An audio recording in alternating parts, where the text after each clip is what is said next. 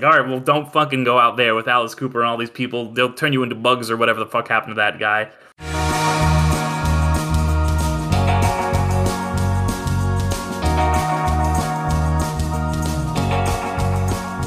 Hey, everybody, welcome back to another episode of Underrated. Uh, as usual, we're going to be talking about some films that are under the radar that just pass most people by. And you know what? We want to talk about them and get right into it. So, this, this week, we're going to be talking about John Carpenter's Prince of Darkness. And as usual, my lovely co hosts are here with me Ariel Ortiz and Derek McDuff. Hey, how's it going? And yeah, so today we're going to get right into it. A uh, little movie, uh, not a little movie actually, uh, came out in 1987. Prince of Darkness, directed and written by John Carpenter. Uh, I think he went as uh, Martin Quatermass for when he wrote it. You know, I guess to kind of change it up or something. But yeah, it came out in 1987.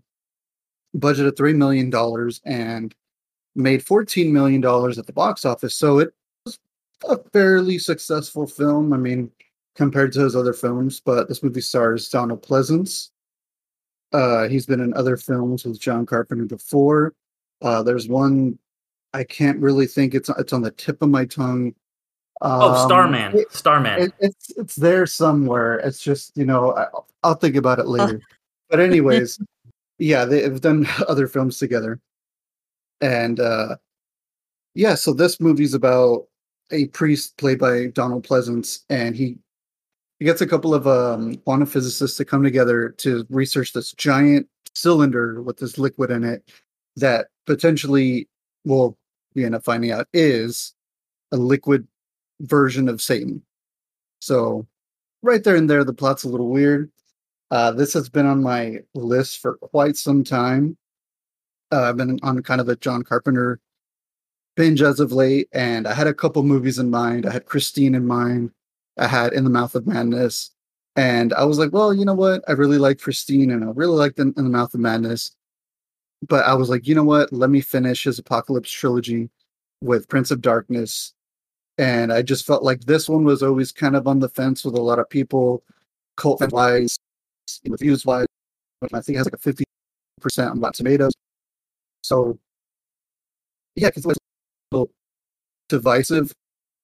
Uh, but I want to hear what you guys think of it first. Um, before you start, uh, what were the other two um apocalypse movies? I'm. I'm oh interested. yeah, I'm so sorry. Uh, yeah, the apocalypse trilogy is starts with the thing, then it's Prince of mm. Darkness, and then it's uh, in the Mouth of Madness. Um, so, so the it's a spiritual trilogy. This? Yeah, like a spirit. Yeah, you know, like the Three okay. Cornettos trilogy kind of thing. Yeah, uh, yeah, yeah. Like, well, yeah. Mm-hmm. But yeah. Um, yeah. So this is the second one in the trilogy. Yeah. yeah. yeah. Um, for me, it, it really did feel like a John Carpenter movie, especially al- aligned with Halloween, particularly because just how the opening felt, it felt very much like Halloween. Yeah, yeah, behind you, um, Alan. Um, For the listeners out there, there's much... a visual gag it felt very much like Halloween, especially with like the the credits and then the music.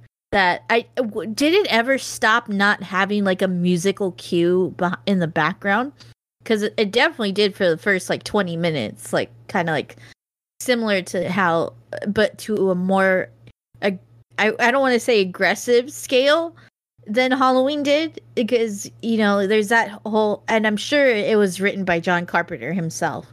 Um, yeah, the score. yeah, he did the music um, as well. Yeah, of course, of course. Um, which it, the music was good, but I was just like, this is like lasting a long time with this with this music, but but yeah. um, yeah, but it did very much feel like the the start with the exposition and stuff like that didn't definitely feel like Halloween because of how especially like even shots that are like of, of people walking you get a lot of information and about these characters while they're walking to and from places um the, the classic and, Sorkin walk and talk. Uh-huh. Mm-hmm. yeah yeah. Um i just want to like ask one question. It was Are these students? These please tell me that they're like doctorate students because yeah, they gra- they think they say they're graduate students. Yeah, okay. especially Yeah. that okay, one dude, So like the romantic lead guy. I was like, I was like, how old are you, man? You look like you're like fucking forty. yeah, like at least at least um the the um main core group of students they are students. I I don't know about. Yeah. The, I think the other ones might already be professionals that are already like you know tenured or or work you know at the school and stuff. But it was it's a very interesting concept of a movie. Um, definitely a John Carpenter like of that era. Like with with this Halloween Poltergeist, especially gave very much like Poltergeist feels to it of of like um uh, possession and then like being like stuck in a ha- in like one central like location and things like that. well, he didn't Um, do Poltergeist, did he? That was Spielberg, right? Yeah, he didn't Shadow Poltergeist. directed by Spielberg, okay. but it was uh, Tobe Hooper. Yeah. Oh, Yeah. Okay. No, but I'm saying like it has that kind of feel of that kind of Mhm. like era that that this movie existed in. Um yeah, and it was it was definitely an interesting story. Kind of leaves it up. I I'm the I don't think the I think everything's all good and stuff like that. I really don't think that like there's a looming kind of thing, but uh, maybe he wanted to do a sequel. I don't know. But yeah, it is like a, a- this this kind of like interesting take on defining like kind of satanic and demonic kind of things you know it it takes its its own like way and it, it and i appreciate that with like an interestingness of like i don't think the goo it's the goo never is never really like quite explained and i was really hoping that like they they they reveal a lot to the audience through like you know these these scientists and and things like uh and theologists like researching and cracking down this book and stuff. But none of the information is actually shared among them. Like at least as at least what is shown on on what is is shown to the audience. Especially with with what the theologist is like translating and stuff like that and and with the symbol like they kind of make that jump of like oh the symbol it's it's a marking and stuff like that. And then really i don't i didn't it was kind of like a a, a, a suspension of dis- of belief with the whole like oh this bruise like and it's like a full on like sickle marking kind of thing like oh this bruise like oh yeah i'm gonna lay, lay down and stuff. But it, it gets intense. It gets intense with especially with the shooting of the water. I was not expecting like a like how they describe it too gun? like yeah like a squirt gun but then they ex- describe it it's like pinpoint like like they didn't see the wa- this this water gun shoot into this this woman's mouth but they know like they describe it as that without seeing it which is like kind of interesting of like oh pinpoint of energy it, it's just like a pinpoint a strike and it's like well yeah it's like a, it was a stream of water and stuff uh, but yeah overall interesting story it was a really good uh throw of the axe for for that that priest you got to give him props on Pleasence. that. Mhm. yeah so he's the is he the the doctor in in the original halloween is that who Yeah, he- he's Dr. Loomis. Okay, Mhm. okay, okay. So he kind of plays like a similar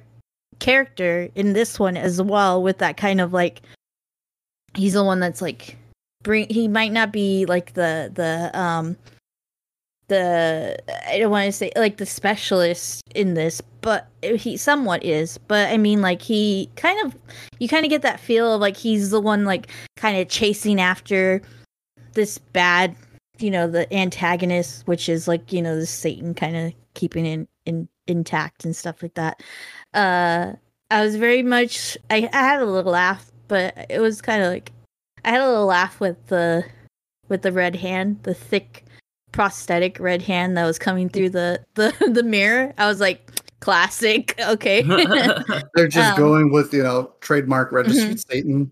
Big yeah, red. Yeah. Yeah. I was really expecting like like yeah, like uh, and then you don't I didn't like I don't know. It's it's a very weird kind of with the whole uh broadcasting thing too. That that kind of ah, that kind of so... was like a foil of being frustrating to me because it's like you know that this there's this message being sent to you guys but none of you are staying asleep like you guys should like stay asleep. Don't wake up. Don't wake up. Get the full message and stuff. So it's yeah, the opposite of a fucking Freddy movie. You gotta go to sleep. Yeah, exactly. yeah, yeah. Go Exactly. to sleep. Uh, but but overall, enjoyable movie. Um, I don't I don't think it was like a Carpenter best. Like I mean, like if you're talking about the Cornetto trilogy, uh, I don't know how the third one is, but this for me is giving off like we're at World's End vibes. Ironically, I can Or- agree with that. I, I agree with that a lot. Um, if I were to rank them personally, it would be like you know Prince of Darkness at the bottom, and The Mouth of Madness second, and then the masterpiece, The Thing, easily. Like, but yeah, but but uh, what what do you think, Derek? Yeah, no, I I dug this movie. I mean, I think that you know, if, Alan, you going into it sight unseen. Um, I don't. I was like, did Alan know like that he would be like, oh, this is a movie where it's like all about like religion and science and how they interact. And it's like, you know, that's fucking catnip for I had me. no idea. I had no idea. I was like, it has J- Donald Pleasence, and I was like, I- I'm in. That was it. but, But yeah, very like much you know, the the religion and science like like Poltergeist, you know, just kind of like Mhm. random out there kind of feel. But it was interesting. Yeah, I mean, anytime you have that, anybody who's like a longtime listener of this show, like, will know that you know I how fucking hard I like lost my shit for for Prometheus when it was all about like, ooh, this is science and this is religion and how do they interact and what does it mean? And this is very much that, but in like a cheesy '80s horror, sci-fi, supernatural thriller type deal. It felt a lot like he had seen uh, John Carpenter was like, "This is going to be my version of The Exorcist because it has a lot of those same Mhm. themes. How you have the, the Mhm. priest uh, in The Exorcist and how he's like a scientific priest, and it's like, okay, well, what does exorcism mean scientifically? And this is kind of trying to find a lot of not hard scientific reasons, but like scientific reasons for like, oh, the devil, and it's of course it's it's through the '80s science view, like the kind of like the way that Ghostbusters was scientific. It's like, oh, we've got the goo, the stream of goo in Ghostbusters 2 running beneath New York City, and this was like, ah, Satan, he's in a goo cylinder, and it's like, all right, cool, like you know. But I did enjoy the the cheesy '80s of it, also interacting with the like, oh well yeah this is just kind of like this interesting parable about like religion and science and how they interact with each other and they don't need to be at odds against each other while also having just all the the tropes that you love of a good 80s movie. It is definitely not the up to the the level of you know his masterpiece as alan correctly put it with the thing which i think is one of the greatest horror movies of all time. Um, but it's it's also I think a lot better than some other of his movies. Like if you love Ghosts of Mars, great, but it's not a movie that I'm gonna Oh, revisit. I, I agree with that. I agree with that. Oh my god. Yeah, I, yeah, not, I- I, saw that movie and like when I came out, and I do not remember anything about it. I was like, I'm just sick to Halloween. But yeah, it, it, it's you know I like that it was a slow burn. Um, other than Donald Pleasence, I I can't really say that the actors are great, but um, for the Oh, most yeah. part, I I thought their characters You gotta were good. give except- props to one- one guy. You gotta give props to the black dude though. He like yeah, he was great. Yeah. Yes, he Mhm. was. Uh, uh, He was great. awesome. and it was nice to see Victor Wong, um, who is the uh, kind of the you know the other side of the coin to Donald Pleasence's priest, as him being the kind of the scientific guy, um, and him just kind of be. It's nice to see him in a role that wasn't like trading on you know him being an Asian actor. It was, it was just you know, which is you know for the '80s, I thought was pretty progressive and cool. Uh, unfortunately, there is another Asian character that feels like a big stereotype. That was my least favorite part of the movie, and all the jokes and stuff that he was making was like, oh man, this is this is pretty dated. The Um, girl Yeah, very, yeah. Asian. I don't. It was, or was she Filipino? Like is, I I don't, don't know. understand. I, I think I, I think uh, it's it's just like Derek said. I think it's a dated thing, which is hilarious because I felt the film was pretty diverse. Like mhm.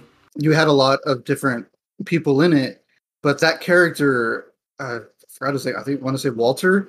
He was just like, I, I don't know what the fuck. I, I think, I think the jokes probably landed back in 1987, but Mhm. that the the the Jew joke with the um with the Zulu warrior, I was like, fuck, that is yeah. Whoa, that was It dated. That felt was like they dated. sucked all the '80s like dated stuff Douche. and out of all the other characters and just put put them right into that guy. Like I was Mhm. just like when at the end he was alive, I was like, huh, I was kind of hoping you would die. No, but then also like he runs away like at the first sign of like is, like he could escape, and I really thought like I was not gonna put it past him. I was expect like I was not gonna be surprised if he just ran off, didn't tell anybody, just went back or whatever. Like you know, and I I was really surprised that oh he did get the cops. Okay, and probably he maybe he didn't though too. Maybe the co- Yeah. they other people called the cops or whatever. But yeah, But yeah, I did enjoy also the different genre elements that all kind of got mixed in, and I think that you know Carpenter is somebody who's done this with the thing where it is you know a horror movie, but it's also definitely got some sci-fi in it, and this one is a horror movie, but then you have the like like we're talking about the the dreams that are actually like recorded messages from the future, and you have such a good payoff with that in the end, and you know I really love obviously when you kind of take a little bit from this genre and take a little bit from this genre. It felt like a really good grab bag of different 80s genre tropes from all kinds of different, like, ooh, here's horror sci fi, and here's horror, like, religious stuff, and here's horror, the stuff with the Ghostbusters, like with the goo. And um, yeah, it felt, it was, it was a really good time. Um, this is not a movie, you know, that I would have sought out on my own. So I'm really glad that you, uh, you know, had us watch this one and recommend it because of all the '80s Carpenter stuff that I would watch, you know, I would probably even watch something like Starman ahead of this. So I'm really glad I got a chance to check it out here. You know, it kind of gets vibes of, of another movie that we discussed on here of like, but kind of doing it for from the start of of like Sunshine. You know how like it turned into that horror movie, but like, but there's like a science horror eh, like movie before that. I think Mhm. like this kind of like melded, kind of like in its own way, like melded those two sides of that movie together co- a little bit, maybe like cohesively, in my opinion but maybe not at the quality but but melded it melded those two halves of that movie okay so yeah yeah that's kind of like what I, what i kind of get get feels Yeah. of like you know and I 'cause did it- I did really like the final girl in this. She was one of the young actors that I, I thought was more solid at least than a lot of the other young actors other than uh was it Sully from Brooklyn Nine Nine even though he's still Yes, bald. yeah, I that's was like, wait a minute. That's fucking that's fucking Sully. And then you which you know Sully? also Yeah, he's the bald guy. He's the he's the student that's the bald guy. He- like, he gets okay. stabbed in the eye. He got stabbed oh, in the eye. Oh, okay, yeah, okay okay okay okay that's why i'm like the, i i don't remember he's the one that yeah gets like squirted last or no Mhm. right Yeah. I think so. Uh, Mhm. Yeah. But yeah, you have those gonna you know good slash tropes. They're kind of getting taken out one after the other. But you know the quote unquote slasher in this was just kind of like the infection, and they're each kind of like coming under this. And then you have the you know they're all trapped in the house. You've got that classic like oh you can't leave this place because otherwise fucking Alice Cooper is outside. Uh, Oh, who he got That's, that's he- what I was about to say. Yeah. Was Yeah. it was it Alice Cooper? that was fucking It Alice because I saw the opening credits. I was like Alice fucking Cooper, It and was it reminded Alice me. Cooper. Okay, all right. I was it like, reminded I'm me like, of another movie Yeah. we talked about, which is another '80s movie, another cheesy '80s movie, which was uh, Runaway, which had Gene Simmons as the like Mhm. bad guy because they were just both have these like great you know looks that they do. Obviously, Cooper's role is a lot smaller in this, but he was still able to give that like spooky stage look that he had. And it's like, all right, well, don't fucking go out there with Alice Cooper and all these people. They'll turn you into bugs or whatever the fuck happened to that guy. So some really creative like deaths and kills in the ways that you would see mm-hmm. people get kind of like taken apart. I thought the stuff with the mirror at the end was so cool when she she you know gets sucked into that mirror dimension and that means and ambiguous. It was like, oh, was this always going to happen? Was that always her or did it change? Like did now it's it's still in in the far off year of 1999, which I thought was the funniest shit in the world. which, like, why did they have to list it? n- the year one nine nine nine like, ah, is like I guess to like because like, Like it a would take that's how they talk yeah in the future, because like Ariel. they released a number each time that that there was like a, a dream. Like the first dream Yeah. was like in the year one, and then then the second one was in the year one nine, and then the yeah, and so on and so forth. Yeah, so some re- some really cool stuff. So all in all, I think you know just a really fun, goofy '80s, just kind of, and in a way that you can't really, I feel like, make a lot of horror movies like this anymore. Where there is a lot of just like build up and build up and build up before you they're laying the tracks and letting you know what's going on. You know, would start with like a cold open of like, ah, oh, somebody getting attacked or something. And this kind of just like, all right, here's the story. You're just gonna go on your own pace, and I, I did appreciate that. But Alan, this is your pick. You haven't really spoken too much on it. What what did you have to say about it? Well, um, it was really because I had recently rewatched They Live, and then I watched Christine, and then I was I had seen In the Mouth of Madness, and I, that had been on my list for a while for to do on the show, and I was kind of popular enough to you know you can't really get away with, and and then it, Christine I was kind of like I feel like those I are those are underrated. People like those movies a lot. People talk about those movies all the time. I yeah, like. I mean, mm-hmm. Christine, it's a Stephen King adaptation, so I was like, okay, gotta knock it out. And then it kind of came down to In the Mouth of Madness or Prince of Darkness, and I was like, well, In the Mouth of Madness kind of has a bigger following, so I was like, I'll go with Prince of Darkness. I'll be honest, I, I enjoyed the film. It was cool. I thought it was just like like you guys were saying, there's a lot of buildup, and I think I had a different mindset going in. I, th- I thought I was expecting a little bit more. I, don't know. I guess I was expecting a little bit more Carpenter, I, maybe because I was seeing so many of his movies recently, where like a lot of shit goes on. Actiony, yeah, yeah, actiony. Uh huh. Yeah, and and I dug it though. Like I I dug it. I think it is probably going to be one of my least favorites. You know, I'm not trying to like throw it under the bus or anything, but I mean, there's other bangers, of course, that, that we have already said. But I dug it. I, I like that they were trying to go for like a religion science thing. And I really did appreciate the slow burn. That's just the only thing I have this weird thing with slow burns is that I love them. But the anticipation builds and builds and builds and builds and builds where I go, oh man, this better fucking knock it out of the park kind of thing. Mm-hmm. And I felt it, teased too much. I, I, felt like I just I I know it was probably a lot of less is more, but I just wanted a little bit more. I just wanted a little bit more because you know we we've seen what John Carpenter can do with suspense. I mean, Halloween mm-hmm. is easily one of the, the greatest films of all time, and it's known for its suspense and, and that big final climax. And then you have the thing where he just fucking throws it at you it just keeps giving you more and more and more and just turns up you know the the amp passing 11 and then within the mouth of madness i felt like that was a little bit more balanced where i had a bit of a slow start but it had like a creeping feeling to it. It felt very stephen king-ish in that in that sense and then it went really kind of um uh hp lovecraft around the end.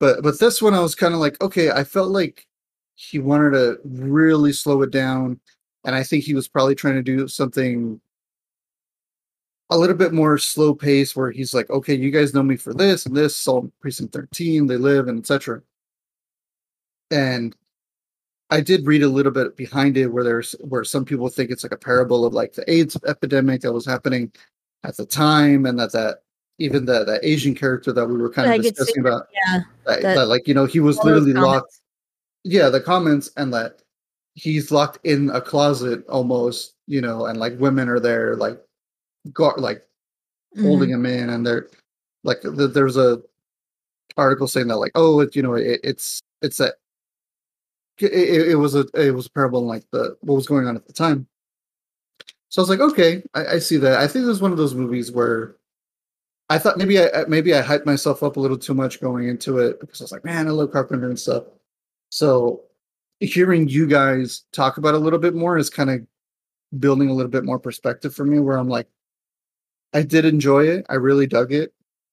The acting was cheesy as hell. You know, Donald Pleasence was great. I felt like the main romantic male lead was really trying to be like Tom Atkins from the time uh Tom Atkins fucking absolutely killed You know, Halloween 3 was really big in the 80s. Same thing, big old mustache, he sleeps with somebody way younger. And yeah, uh, I was like, uh, those age gaps make me a little uncomfortable. Like, how old is this guy supposed to be? How old is this girl? Yo, they go, looked go about the same age, didn't oh, they? Oh, they did. I mean, to me, I felt like this guy was like forty and she was like twenty. Of. Yeah, kind mm. of. Mm-hmm. go watch, go watch Halloween three, and you'll see how fucking big the discrepancy is of like mustache clad dude is probably hitting 50 almost and the girl is barely 19 maybe but that that's that's another underrated movie for another day. But yeah, I I, I dug it. I, I think it was one of those movies you kind of have to sit with. I, I felt like I felt like I just needed a little bit more. I know it was my Mhm. pick, and I went in Yeah. blind, but I was like, man, I just want more. I, I love the concepts and I love the ideas he was trying to go for. Mm. And I felt other films did it a little bit better, like Event Horizon.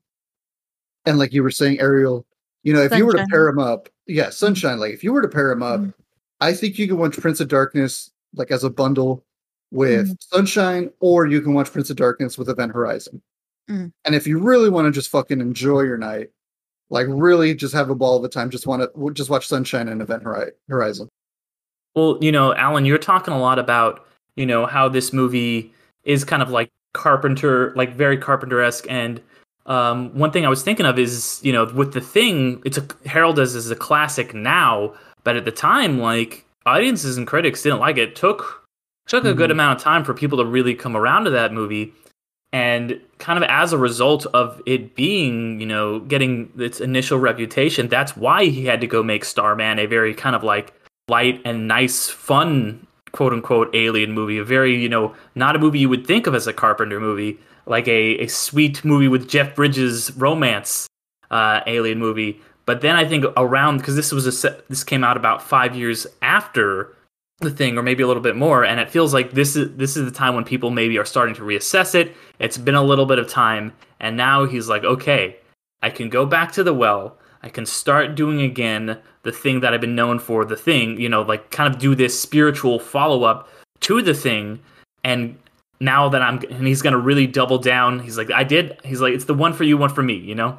So he's like, I did the thing that was for me. I did Starman that was for you guys. And now I'm back to doing the Prince of Darkness, which is for me. And then I don't know, you know, what came in between this and if there was another one for them. But then, you know, he finished off his, did his last one for me uh, when he did in the mouth of madness. Um, so that was just something I was thinking about a lot as I was watching this.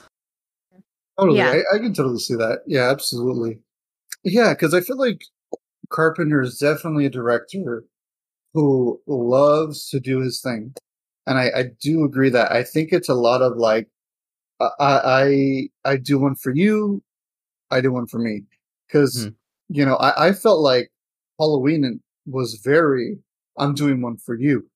It would it's never Hmm. been you know for him because uh, as as amazing as that film is, I, even just hearing seeing like documentaries about the making of Halloween, he always just kind of seems like he's like, yeah, you know, I fucking did it, and you know, like he- he doesn't like making his claim to fame. Like he, I feel like he has other projects that he's like, I love doing that much more than Halloween.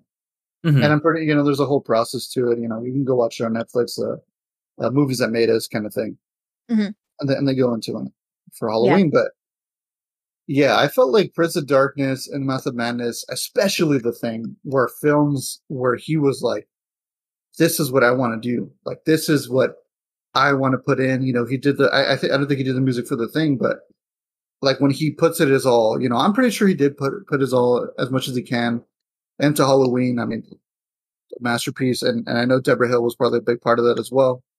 You know, big shout out to her. But I feel like Prince of Darkness and In the Mouth of Madness were truly films that he's like, I want to do. Like, this is what I Mhm. want to do. This is what I want to throw out. Uh, and They Live as well. I feel like They Live as, was a big kind of like Twilight Zoney kind of film.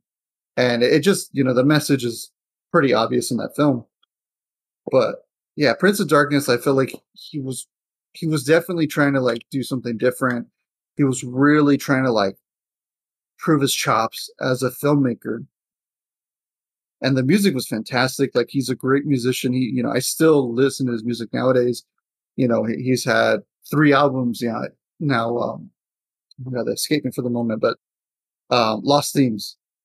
All three of them are absolute bangers, and all of them should be themes for so many films in their own right. So, I feel when he when he wants to do something, he puts it as all, and he really gives it. Especially since he wrote this one. He, he wrote this one, so yeah, I, there, there's.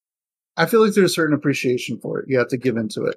I feel like some directors, they go and doing what they want to do, and even if you know it doesn't hit that high that you really want because you know of other films that they've made before, there's still an appreciation to it because you know they did it from the heart and they were like, I want her to do this for me.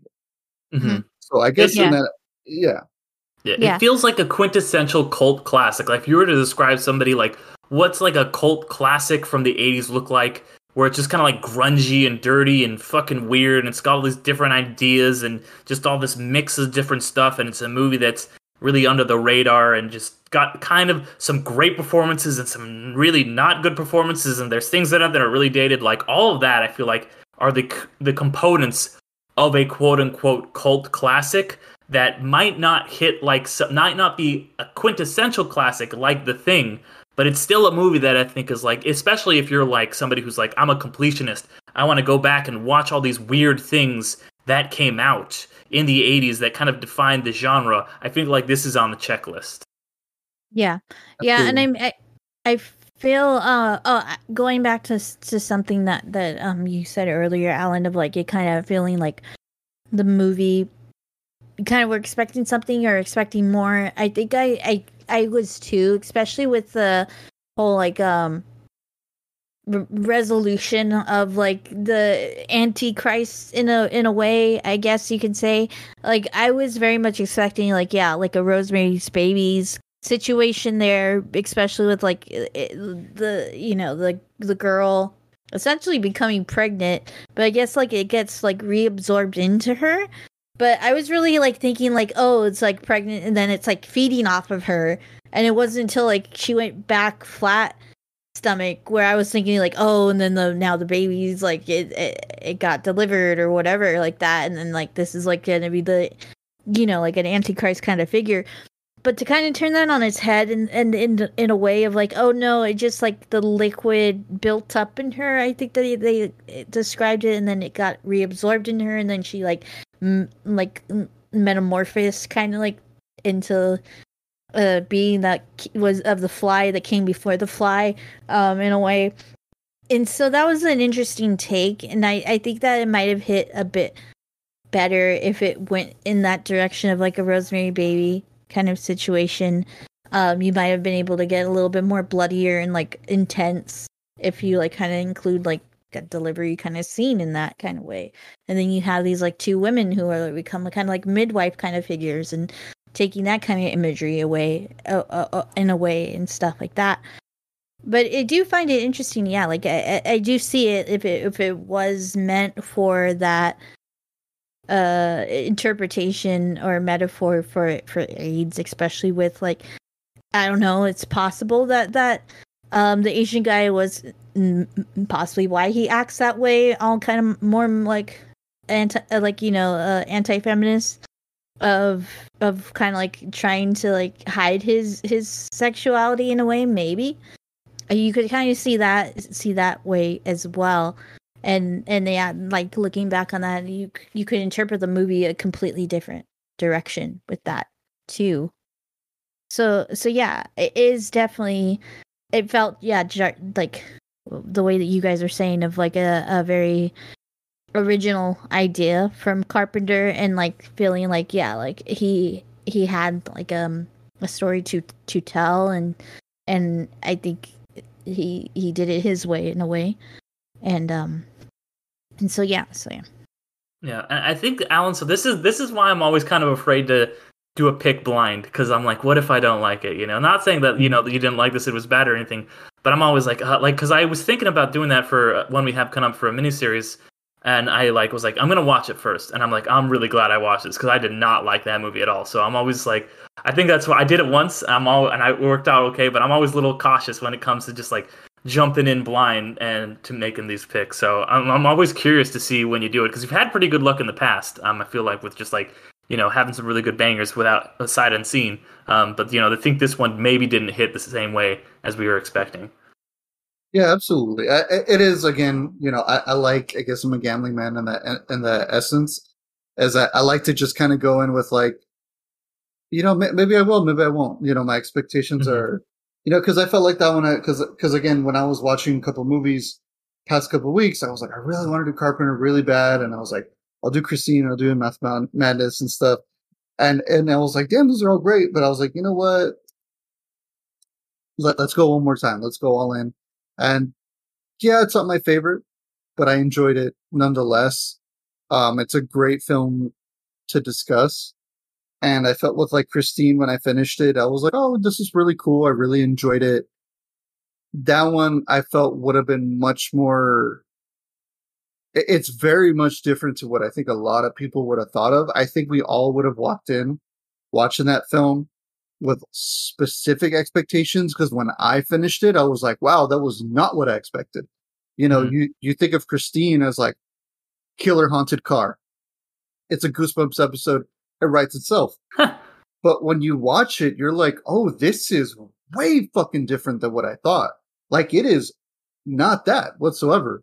Yeah, there's some killer car sequences, but there's such there's there's a lot more to it where I was like, yeah, this could have been very it, it could have really gone one way or the other. Mm-hmm. So I went with this one because I was kind of like, you know what?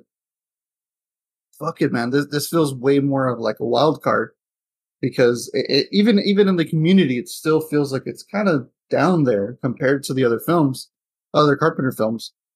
But I dug it. I, I enjoyed it. You know, I like the discussion we've had, and yeah, sometimes they're not all bangers, but I love doing going in blind. And I think also too, I just, I, I guess it's kind of the way of when like I don't know. I guess is also a question to to pose for everybody, uh, you guys and the listeners.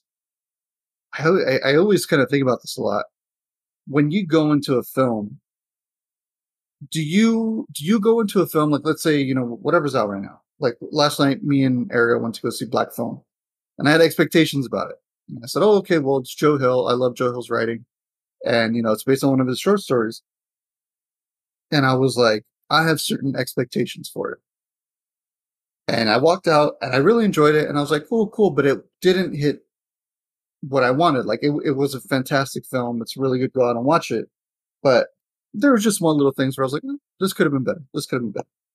But I feel like a lot of people that go into films nowadays go into films wanting to be disappointed. Like I, I feel like with this one, I didn't want to go in. I just went in blind, and I think sometimes going in blind, again, it's a wild card, so you don't know what's going to happen. I didn't see any trailers. All I knew is Donald Pleasence, John Carpenter, part of the Apocalypse trilogy. So when you guys go watch a movie, what expectations do you typically have? Do you go, I want to have a good time. I want to enjoy this. Or do you just go, man, the trailer looked kind of dog shit. I guess I'll fucking watch it. It depends for me. I feel like uh, I there's some things that like I can't help myself from having a, like not I don't want to say expectation, but um like an excitement for, and that comes from the Marvel movies. Um, but even with me like watching all the all these theory um videos and stuff like that, I don't mind that you know it takes a different direction because like it still brings me excitement and stuff like that. Uh, and then oh, yeah, overall, I don't really have too many expectations. Like I go in not blind. Like I don't. I watch trailers, but mm. you know, trailers usually don't unless it's a, like a really clearly bad movie, and um, uh, they don't um, they don't like affect me like in my enjoyment of movie and and stuff like that, or like affect my expectation. For me, watching movies, watching a movie and it isn't until I'm I'm in the world and and ex- and experiencing the movie itself where I start to form opinions. And yeah, that's how I approach movies, and I think that for me that makes them makes movies overall a lot more enjoyable. I don't real I'm not really crit crit like a very um critic driven kind of person when it comes to movies. I just like it whether it, it takes a lot to take me out of a movie. It, it, it has to be like really bad writing and not the point not the point of like making it you know it making it funny because of the bad writing it has to be like really bad writing like famously at least for myself personal personally famously. Like for me the movie the worst movie in the like that i've ever watched is Fant4stic and to because that kind of drove me to to like rewrite the movie in my head, like from uh, the three minute walk from walking out of the theater into the car to like th- this is how the movie should have gone or something like that, you know. Um, so yeah, so yeah, for me, me, um, don't take much much stride in myself because you know I'm not a critic. Um, I just find enjoyment in movies and overall, and I think that's what the pureness of of movies should be. It should be just don't take yourself seriously. Like you know, don't take just enjoy a movie and stuff like that. And I did enjoy this movie. It it has its weird points, but that's that's like part of the charm, and you just have to, I guess, find the charm in every movie, and you'll enjoy it. So yeah. Yeah, I, I think I think you're really hitting on something, Alan, when you're talking about you think that a lot of people go into movies not wanting to enjoy them, and I think that's really a big result of just kind of the YouTube age, the internet age that we live in, where there's things like honest trailer, or not even honest trailers, stuff like um, movie sins, where it's just like they, Yeah, there's so many, yeah. yeah, fucking so many people just want to just tear movies apart. We're like, well, the plot holes and this didn't make sense and this didn't make sense, and you know, it's like you're saying, Ariel, just fucking go in and enjoy a movie. And I I try to go in with as few expectations as possible, which is kind of impossible sometimes. And sometimes, you know, I do go in with really high expectations for a movie for something I'm really excited for. Like I watched Prey last night and it fucking delivered. It was fucking great. I loved everything about it. It felt exactly what I'd wanted to see in a Predator movie in a way that hasn't been done since the 80s. And, you know, I try to avoid trailers as much as I can. And, you know, I do think sometimes, though, you movies, you know, the expectations will really affect the way you watch a film because I try to go in as clean slate as possible. I, I will be excited about movies sometimes. A good example of one is when I saw Jurassic World Dominion. Jurassic Park 1 is one of my favorite movies of all time. I even like the first Jurassic World. And the trailers for this movie, because I try not to watch trailers, but sometimes it's just fucking impossible to get away. You can't watch a Burger King commercial or a fucking, like, without seeing a Tyrannosaurus Rex show up and I was really excited for that. And the movie did not deliver on any of the things that looked so fucking good from the trailers. But I still was like, you know what? I'm gonna enjoy this movie as a cool throw. It's it's not a good movie, but I'm still gonna have fun with it for what it is. It's still a fun fucking monster movie with these characters that I love, and I had a good time with it. And probably the same thing with people are tearing Thor, Thor apart, Thor four. Because yeah, it's t- I love Thor. I love Taika Waititi, and it's not as good as Thor three. If I if I hold it to the expectations that I had going in, it's not it's not what I wanted. But is it still a good movie? Yes, it's still enjoyable. And I've been doing a thing too recently where I'm just going with a group of friends and just kind of seeing these smaller indie movies that I don't even there's none really released trailers. They don't even I don't I know almost next to nothing. Like I saw this movie a couple weeks ago called Mrs. Harris Goes to Paris. I had no what the fuck idea what this was. I just knew it was about fashion and it was about Paris. And I went It's in. a, it looks like a fun movie. It is so goddamn good. This movie, I was delightful. All right, it was like you know the way people are always talking about like Paddington and shit like that. Like oh, it just being Mhm. such Very a much warm Paddington feel. Mhm. and it really was i didn't know anything about it so i had no expectations going in and it just it warmed my heart so much and i think with this movie too i think the reason that i'm maybe you know well, I had a really, really good time with it. Maybe more than you guys. I don't know. Is because I just I didn't have any. I'm not a John like a big John Carpenter guy like you, Alan. I didn't like hold to these high, you know, standards. Like I love the thing, you know, but I don't even. I like I like Halloween, but I'm not even a huge, huge Halloween guy. So I was like, all right, it's gonna be Cheaty's the '80s movie. It's gonna have some weird stuff in it, and that's what I got. I got exactly what I kind of went in with my not low expectations, but tempered expectations. And I mm. do think that can make a lot of difference. And it is something that is, you know, hard to control your expectations or or your, you know, anticipation of a movie. And it is something that vastly affects it. And I think it is something that will, you know, does affect the critical scores and the box office returns and all of these other things for a movie. You know, Top Gun. I'm just go, going. Through, I'm just giving all these examples, but that's another one people were fuck. I that, that's a movie that I enjoyed, and if I had just gone in and watched that movie blind, I think I I would have liked it a lot more. than I did, but it's been just hyped and hyped and hyped and hyped all summer. I finally saw it. I was like, that was a fun movie. It didn't live up to the hype though. So this this hype machine that is created by the studios and by just the general public and everything is definitely a double-edged sword where sometimes it can be really good and it can drive people to go see the movies, but sometimes it can really sour sour your experience on a movie and I think that you kind of have to go in and I'm not saying like turn your brain off, but kind of go in and enjoy a movie for what it is and just kind of be like this is the experience that I'm having. This Jurassic Park movie is not the Jurassic Park film that I wanted to see, but I'm going to like it for what it is.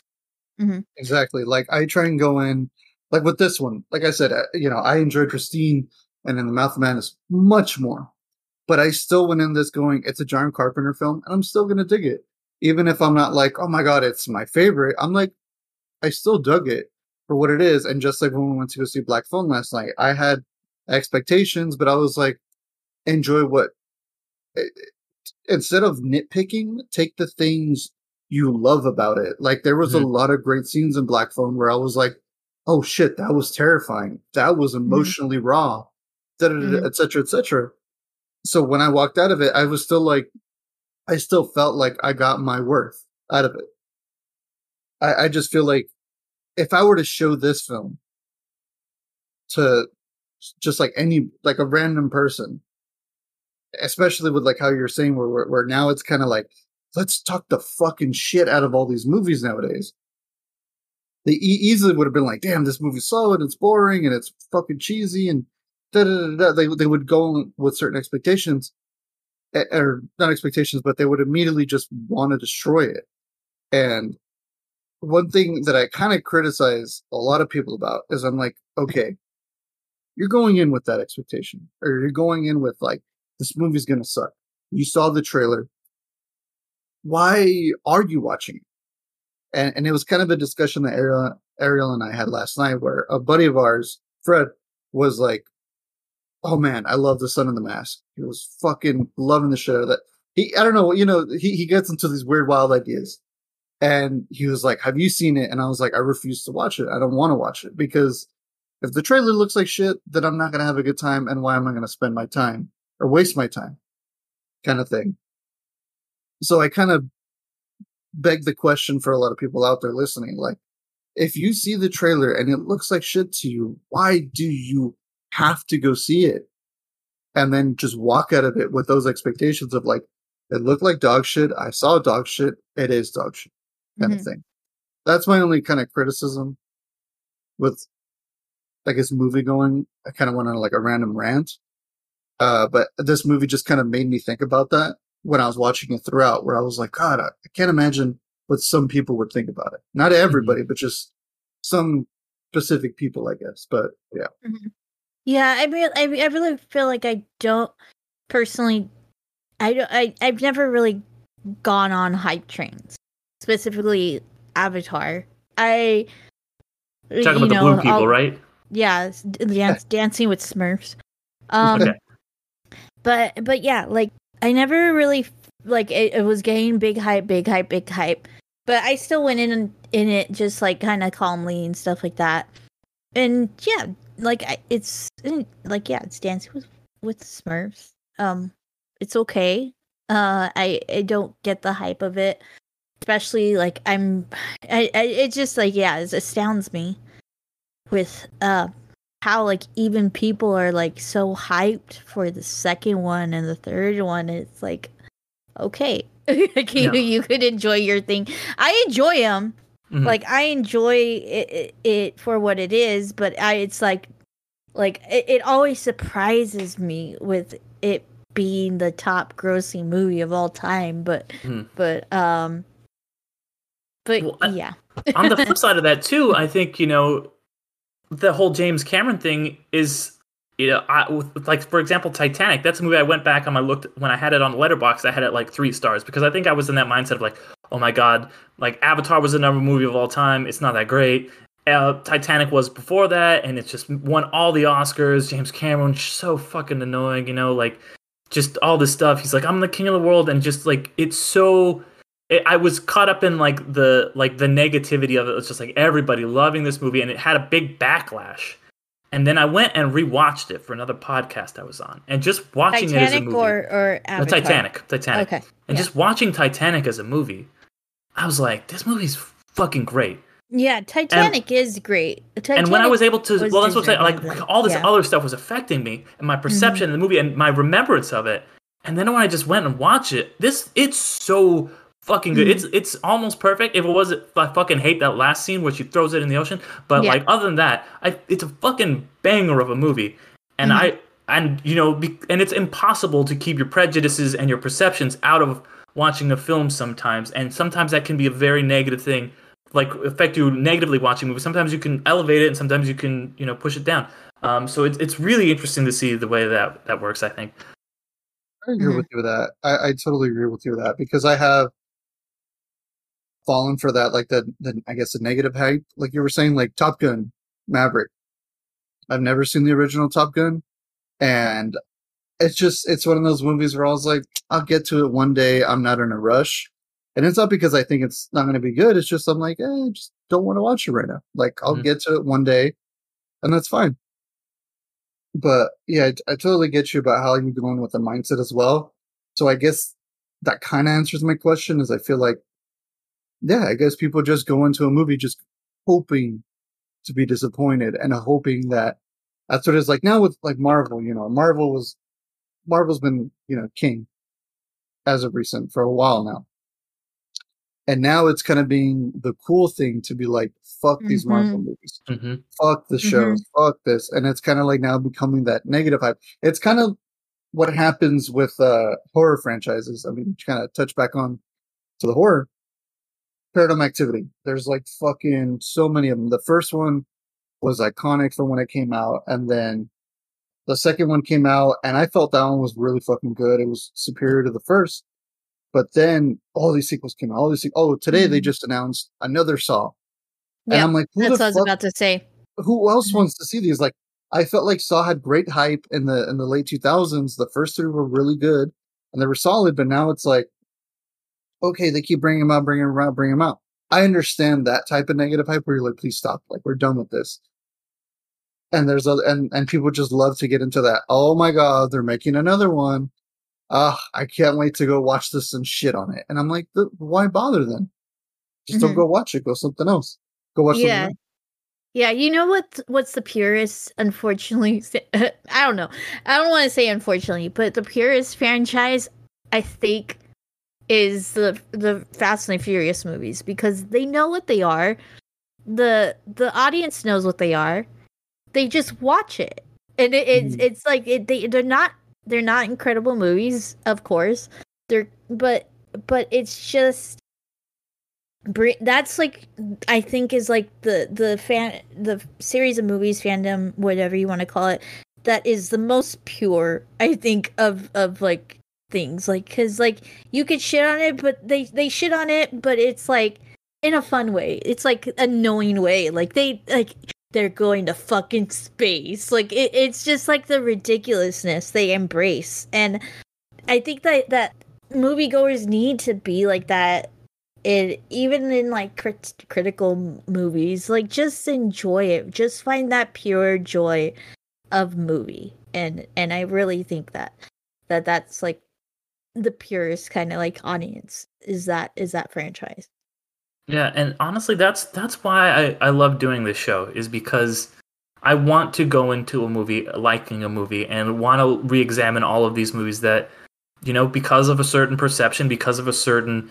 outlook, because it might be dated or it might have been ahead of its time or it might have just not hit in the right way. Going re-examining it and saying, well, because of all these factors, this movie doesn't get the the credit it deserves and we're going to go in and re-examine it and say hey it deserves a second look this is actually why it's great and so that's why i love coming on here every other week with you guys and talking about a movie like that Absolutely. But any final thoughts? no no Yeah, i think yeah. yeah. go into it just like we've been saying just to enjoy a movie yep yep seconded seconded from me Awesome. Well, thank you everybody for joining us. Thank you so much. And you know, I really appreciate everybody listening. I hope you guys go and listening to the show with a good mindset as well. I hope we entertain you and I hope you guys like the discussion and I hope you guys appreciate it. I know sometimes we go on these tangents, but I feel like that's the best part because, you know, we're talking about a film and then we kind of go on a tangent that's part of it. And I feel that's like the best because it kind of sparks even more discussion and hopefully cr- helps you or makes you critically think and maybe you want to talk about talk about it with your friends or family, whatever. I'm just happy that we're here doing it, just like Derek said. But yeah, thank you guys so much. And now the shameless plugs. Go ahead.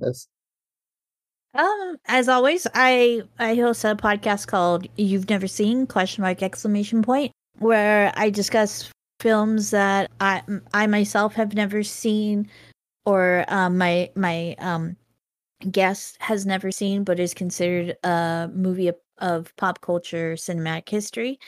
Um, so so yeah, go and check out that. That comes out on the first of every month. Um, and it's a fun little ditty. Yep, and then uh, we've also got a Patreon. Um, so if you guys want to check us out on patreon.com slash undercast company, uh, we have some exclusive episodes for our Undercast Film Club there. We're always adding new ones. I've got some a few ideas that I want to throw out. Um, so you might be guys seeing a couple more episodes of that. Um, sometimes I put up the episodes of Underrated early there, so you guys can get those sometimes as much as a week in advance or more. And then we've of course got our Instagram. Uh, I've got my other show, Gateway episodes. Uh, speaking of Patreon, where once we hit our Patreon goal, I'll start to release season two of my TV podcast, Gateway episodes. I'm currently recording that and working on that. And as far as this show goes, um, we also are going to be kicking off after this. This was a earlier movie than we like to when we usually talk about. I feel like we have been most of the films we talked about have been from the 21st century. Um, so with that in mind, uh, our next mini series that we're doing is going to be called the Vintage Collection, where each of the three of us are going to be picking a movie from before 1970, so pre-golden age of Hollywood, and talking about these movies from the past that are underrated. Um, so I went a little bit into the past with this one in the 80s. We're going even further back. So we are picking those right now. So get ready to to uh, get in the time machine and listen to uh, us talk about some older, maybe forgotten films uh, that are going to be uh, in uh, starting uh, pretty soon. Awesome. Well, I'm excited for that. I'm really excited for that. I have to figure out because my favorite old movies are from the 80s. So now I'm like, all right, I have to go even further back. So I'm like, all right, how am I going to figure this out? It's been a challenge for me too. I'm like, I'm like, oh yeah, and a lot of the older stuff that I like is stuff that's all really popular. So I'm like, you know, definitely delving into some things that have been on my Letterboxd list for a while that are maybe a little bit more uh, less respected, or you know, for definitely stuff that has been forgotten. Maybe some stuff that's maybe only represented in the Criterion Collection or something like that. Uh, so yeah, it's gonna be fun. But um, yeah, yeah check where any updates. I, I grew, I was raised on these movies. I mean, yeah, me, me too. Oh no, no, no! I was raised on like 1920s, 30s, 40s movies. Yeah, yeah. So, so yeah. I'm ex- Ariel has a cool pick that I'm really mm-hmm. excited mm-hmm. for. So, but yeah. Uh, so any information about that, you know, just follow us on all our socials, Undercast Company, on put, uh, Facebook and Twitter and Instagram and all that good stuff. Um, but until then, um, I will see you guys later. Bye. Thanks for being amazing. Take it easy, everybody. Have a good one.